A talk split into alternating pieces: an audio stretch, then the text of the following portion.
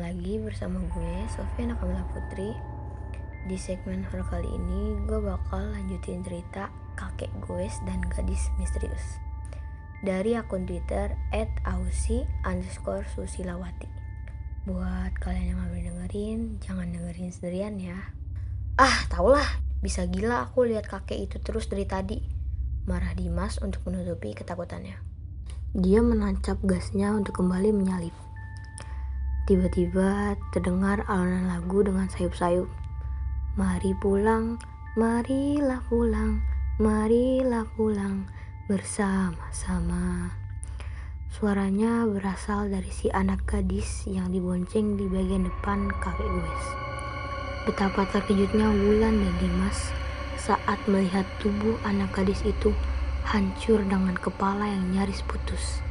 Namun dia tetap menyanyikan lagunya dengan tatapan kosong. Kakek itu memeluknya dari belakang. Se, se, se setan! Teriak Dimas ketakutan, lalu menancap gas mobilnya kencang.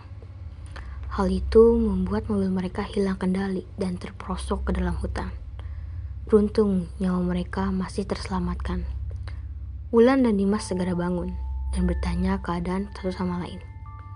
Kondisi yang terparah adalah Dimas ada luka di perutnya yang cukup dalam.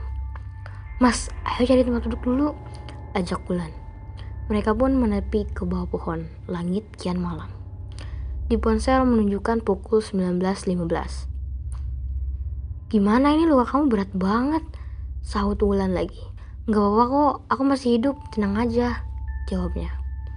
Wulan mencari sinyal, namun tidak ada. Tiba-tiba suara kayuhan sepeda terdengar mendekat diiringi lagu Marilah Pulang oleh anak gadis itu. Dimas terlihat pucat. Setan itu ngapain ikutin kita sih bun? Lirih Dimas dengan frustasi. Tenang mas, tenang, istighfar, baca ayat kursi. Ucap Wulan dengan memegangi tangan Dimas gemetar. Suaranya pun semakin dekat, seakan-akan menunggu kedatangannya. Mereka hanya duduk diam dengan perasaan takut yang terus bertambah. Makin dekat, tiba-tiba suaranya berhenti. Wulan dan Dimas bertatapan. Di belakang keduanya sudah ada sosok yang berdiri. Di belakang Wulan ada si anak gadis dengan kepala yang nyaris copot dan tubuhnya hancur dengan jeroan yang nyaris keluar semua. Ada sosok kakek goes dengan rantai bersimbah darah dan wajahnya hancur. Ah, ayo mas, ayo. Teriak Wulan segera menarik tangan Dimas dan mengajaknya untuk lari sekencang-kencangnya. Tanpa Wulan sadari, Dimas tertinggal Wulan berhenti di tengah hutan. Nafasnya ngos-ngosan sambil mencari Dimas. Mas, kamu di mana? Teriaknya. Di sini Wulan, sini. Jawab Dimas kencang. Wulan segera mencari sumber suara. Namun sosok gadis itu mengejarnya dengan bersembunyi dari belakang pohon ke pohon. Wulan ketakutan. Pikirannya tak tenang. Dia cepat-cepat berhenti saat tahu depannya jurang. Uh, hampir aja gerutunya. Dia terduduk lalu merebahkan dirinya di tanah. Ulan memejamkan matanya, berusaha untuk setenang mungkin dan melawan rasa takutnya. Namun saat dia kembali membuka matanya, sosok gadis itu muncul di hadapannya. Wajahnya hancur dan sudah tak berbentuk.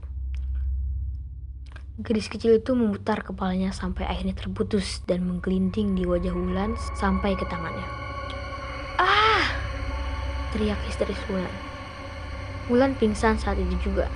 Dia tidak tahu apa yang menimpa Dimas suaminya bermalam-malam. Karena setelah sadar, rupanya Wulan pingsan selama tiga malam dan tiga hari. Suaminya dinyatakan meninggal dengan luka membusuk di perutnya. Setelah memeriksa ponselnya, foto yang Wulan ambil di area pedesaan rupanya tak berbentuk pemandangan yang sama seperti sore itu Wulan lihat. Isinya hanyalah area hutan pinggir sungai deras. Tamat. Oke, segitu aja cerita yang gue bacain. Jangan lupa buat dengerin Berinsa terus ya.